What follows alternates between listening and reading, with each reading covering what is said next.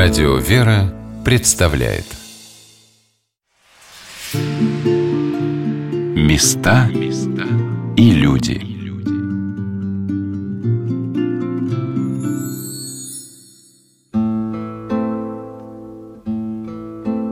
Сегодня на «Волнах Радио «Вера» мы рассказываем о том, как в наши дни мы с вами можем осмыслить, почувствовать, сделать частью своей жизни, своей истории – Подвиг новомучеников и исповедников земли русской. Сегодня мы рассказываем о священномученике Серафиме Звездинском, оставившем нам свое удивительное литературное наследие в словах и письмах, свой образ любящего, сердечного человека и свою молитву, которая не расстается с любимым им городом Дмитровым, куда он был определен викарным епископом, возведен в сан святителем Тихоном, святейшим патриархом московским и всея Руси 3 января 1920 года. Когда владыка Серафим произносил слово на поставление его во епископы, он пророчески предсказал свой крестный путь. Удивительно, как эти слова отзываются в сердцах тех, кто знакомится с ними спустя многие годы.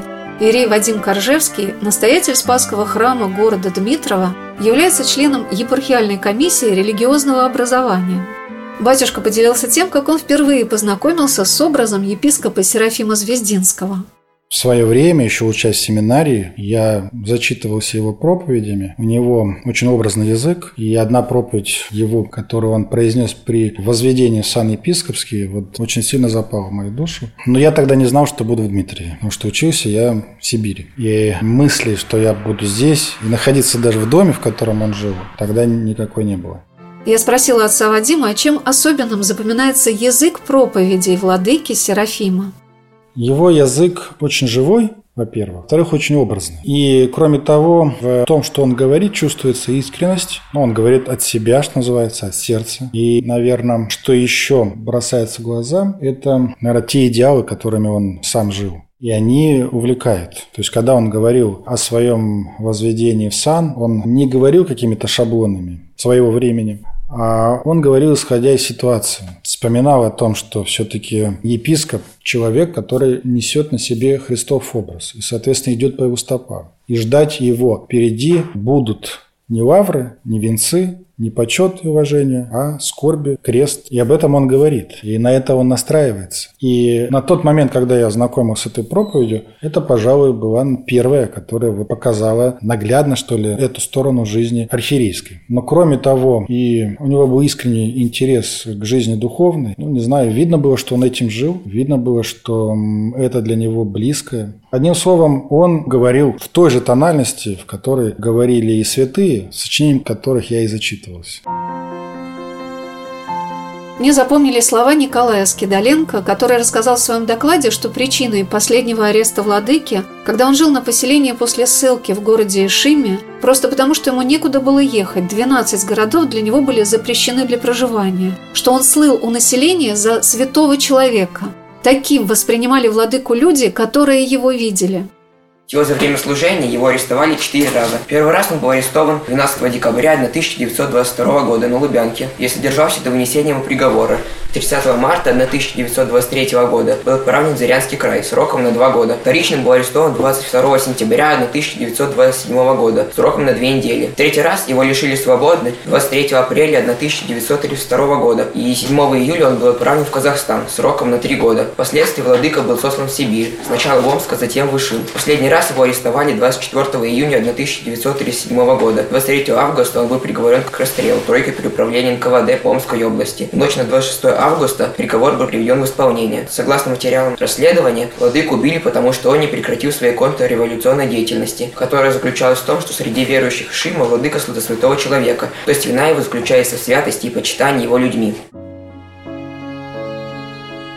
Мне понравилось в этом мероприятии, которое проходило в уютном зале Дома-музея священномученика Серафима Звездинского, удивительная атмосфера когда немало людей, 10 победителей, представлявших свои доклады на научно-практической конференции, которая проходит в городе в рамках ежегодных единых музейных научных чтений школьников. Их учителя и родители, жюри, представлявшие организаторов конференции Управления образования, информационно-методический центр города Дмитрова, епархиальный отдел религиозного образования, Дмитровское благочиние – Все эти люди были объединены нежной, теплой, радостной заботой и молитвой самого владыки Серафима. Это чувствовалось в особой неторопливости, домашней задушевности, лица, улыбок. Все прошло с таким теплом, что, казалось, сам владыка Серафим пригласил всех к себе в гости.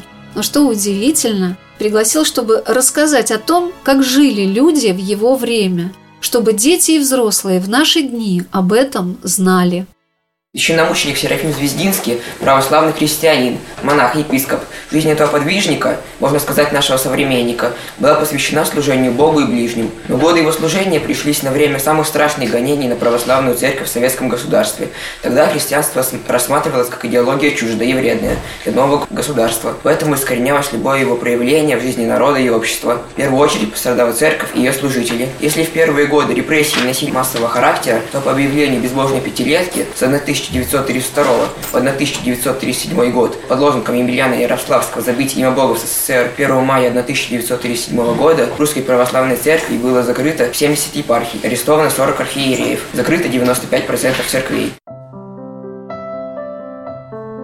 Что такое эта цифра? 95% церквей для верующего населения России – мне вспомнился рассказ настоятеля храма Казанской иконы Божьей Матери протерея Владимира Попкова, церкви, расположенной напротив дома-музея Владыки Серафима, а точнее дома Причта, священников Казанского храма. О том, что в советские годы в этой церкви, одной из двух, не закрывавшихся в Дмитровском районе, служили по несколько литургий в день, потому что сюда съезжались верующие со всей округи, мне посчастливилось встретиться с батюшкой и попасть в храм, на амвоне которого стоял епископ Серафим Звездинский. Он очень часто служил в этом храме, сохранилась замечательная фотография владыки, где он стоит на солие церкви Казанской иконы Божьей Матери, храмовый образ которой сохранился до наших дней, со времен освящения храма в 1753 году. Я спросила батюшку о том, чем ему дорога личность священномученика Серафима Звездинского. Для меня, конечно, это человек живой веры. Когда, допустим, вот мы сейчас говорим людям, и даже сам себе, нужно помолиться, потерпеть. Люди сразу грустнеют, потому что думают, что надо взять книжку огромную, ее открыть, там по-славянски все читать, ночь напролет.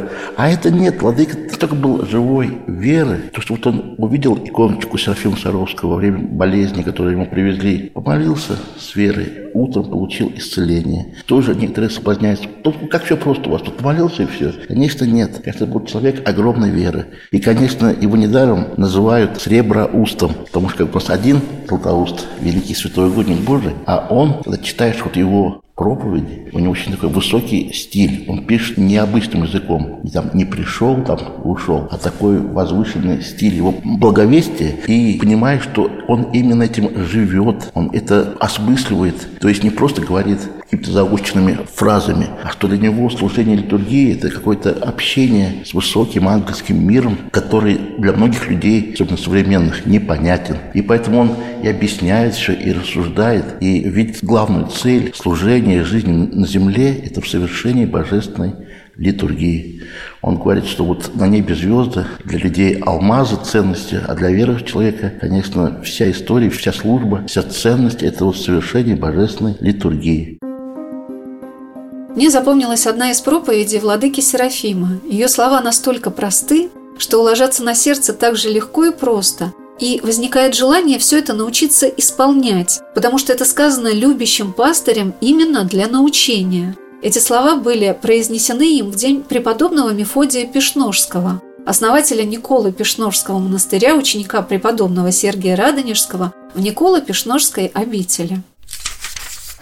Я хочу вам подарить от преподобного Мефодия драгоценную цепочку из золотых колечек. Пусть она у вас будет на сердце. А еще лучше пусть она хранится у вас в сердце. Это драгоценная цепочка.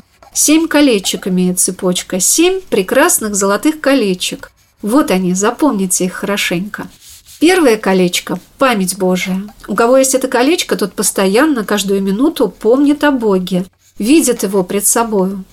Второе колечко тесно связано с первым – это страх Божий. Кто помнит Бога, тот не сделает дурного, потому что побоится, не захочет обидеть Господа, которого зрит пред собою. А если есть страх Божий, то и третье колечко уже должно быть – покаяние. потому что страх Божий покажет вам все ошибки вашей совести. С покаянием тесно связан самоконтроль, наблюдение за собою. Это четвертое колечко золотой цепочки. Кто искренне раскаивается в своих грехах, тот будет всегда следить за собою, избегать всего, что может оскорбить Христа. Пятое колечко, самое драгоценное, оно усыпано бриллиантами. Это колечко называется «смирение». У кого имеются первые четыре, тот имеет и это пятое – потому что такому человеку некогда превозноситься над людьми, нечем гордиться. Он только занят своими грехами, он только внимательно следит за собою, за своими поступками. А кто помнит Бога и боится Бога, раскаивается в грехах своих и контролирует, наблюдает за собою, у кого есть смирение, тот обрел мир совести, мир души. Это шестое колечко. Седьмое колечко. Наверное, вы сами мне подскажете, у кого светло и мирно на душе, тот не станет сердиться или обижать другого, потому что у него есть седьмое колечко – мир с людьми. Тот любит людей. Вот это чудная цепочка преподобного Мефодия. Я повторю еще раз. Память Божия, страх Божий, покаяние, самоконтроль, смирение, мир совести и мир с людьми. Возьмите же этот подарок, сберегите его и отнесите в свои дома. Ну и, конечно, в дальнейшем тоже он как бы невидимо присутствует всегда вот здесь. Когда еще помню, он не был к лику святых причислен, подавали записчики. Первое было имя епископ Серафим. Я даже спрашивал, а кто такой? Поэтому, конечно, люди очень любили, почитали. Конечно, за это время служения 97 -го года вот эти все поколения людей, они, к сожалению, уходят. Потому что были даже те, кто от своих мам о владыке слышал. Вы, наверное, тоже слышали, здесь такой хор был детский организованный. Все те так называемые девочки-пивуни, которые здесь вот воспитывались, они сохранили духовную дружбу на всю свою жизнь, были вместе. Это очень высокое, много столько мыслей даже всего не выскажешь, когда о владыке. И, конечно, и верим свято, что его молитвы помогают нам, потому что всякие бывают э, вопросы и житейские такие возникают. К кому обращаться? Стараемся так молиться, призывать на помощь этого угодника Божия. Познакомившись с директором дома-музея священномученика Серафима Звездинского, епископа Дмитровского Евгенией Михайловной Бодровой, я узнала, что это были за прекрасные девочки-пивуньи, которых застал еще в живых батюшка Владимир. Хор в храме Казанской иконы Божьей Матери создала по благословению владыки прославленная ныне в лике святых преподобная исповедница Пороскева Матиешина, которая всю свою жизнь отдала храму. Она была посвящена владыкой в чин диаконис, прислуживала в Казанской церкви и даже на иконе изображена с ключами. В житии мы читаем, что в Дмитрове, когда она тяжело болела, он думал, что она умирает. Но ей явился апостол Петр и сказал, что не бойся, Пороскева, ты еще будешь ключами открывать дверь храма. Действительно, она выздоровела и продолжала, потому что она здесь была из-за сторожа и хором руководила на протяжении нескольких лет до ссылки, после возвращения. Она все время была связана с Казанской церковью. Какая тихая, неброская красота сосредоточена в этом русском уголке. Синий с белым храм Казанской иконы Божией Матери, расположенный на горке. За белыми березками деревянный домик владыки Серафима. Небольшой, старинный, прекрасный. И все вокруг также по-старинному, неторопливо, но очень основательно. Сотни девочек были воспитаны матушкой Пороскевой в этом хоре. В советские годы они не боялись ходить в храм, петь за богослужением. Их образы совсем не похожи на пышущие оптимизмом портреты советского времени. Скромные, чистые, верующие глаза. И я подумала, как же хранила молитва Дмитровского епископа и своих духовных чад, и до сих пор охраняет дмитровцев и их детей от многого ненужного, ложного. Владыка вспоминал в ссылке о всех, кого знал. «Молюсь за вас и стремлюсь к вам, духом и сердцем с вами. Храни Господь вас, очень возвеселили посылка отца Сергия. Дети в восторге от фигурок. За наше утешение и вас да утешит Господь. Господь доведет тебя, Тоня, и всех вас к миру и правде и радости царствия своего. Помню скорбящую Евдокию, дети ею воспитанные, венки ее, за которые помилована будет она. Вера, верь в лучшее. Мария, не унывай, на Бога уповай. Пороскева, пятницу страданий Христовых помни. Александра, терпи еще. Благослови вас всех Господь. Я спросила Николая, который и пробудил мой интерес к чтению писем владыки, за что я ему очень благодарна, что может привлечь его сверстников в образе епископа Серафима Звездинского. Ну, его настойчивость, то, что постоянно ссылали, он очень ну, много всего испытывал, однако все равно не отрекался от своей веры. Внутренний Господь так стал утешать меня, таким миром и сладостью, и радостью увеселяет душу мою, чего на свободе никогда не испытывал. Так в страданиях Христос. Если пойду и долину тьмы смертной, не убоюсь зла, ибо Ты со мною еси. За вас, всех родных моих, молюсь от всего сердца, чтобы были здоровы, мирны, благополучны. Призываю Божие благословение на ваши семьи, на ваше хозяйство, на ваш скот, на огороды, поля и нивы, Благодать вам и мир от Бога Отца нашего и Господа Иисуса Христа. Благодарю Бога моего при всяком воспоминании о вас, родных и любимых, всегда всех вас, принося с радостью молитву мою, за ваше нежно-заботливое участие в моих нуждах от первого дня и даже поныне. Дети мои милые, детки драгоценные, деточки мои бесценные, верьте, я имею вас всех глубоко-глубоко в сердце моем в вузах моих. Оставайтесь на радио «Вера». Через несколько минут мы продолжим наш рассказ о священном мученике Серафиме Звездинском.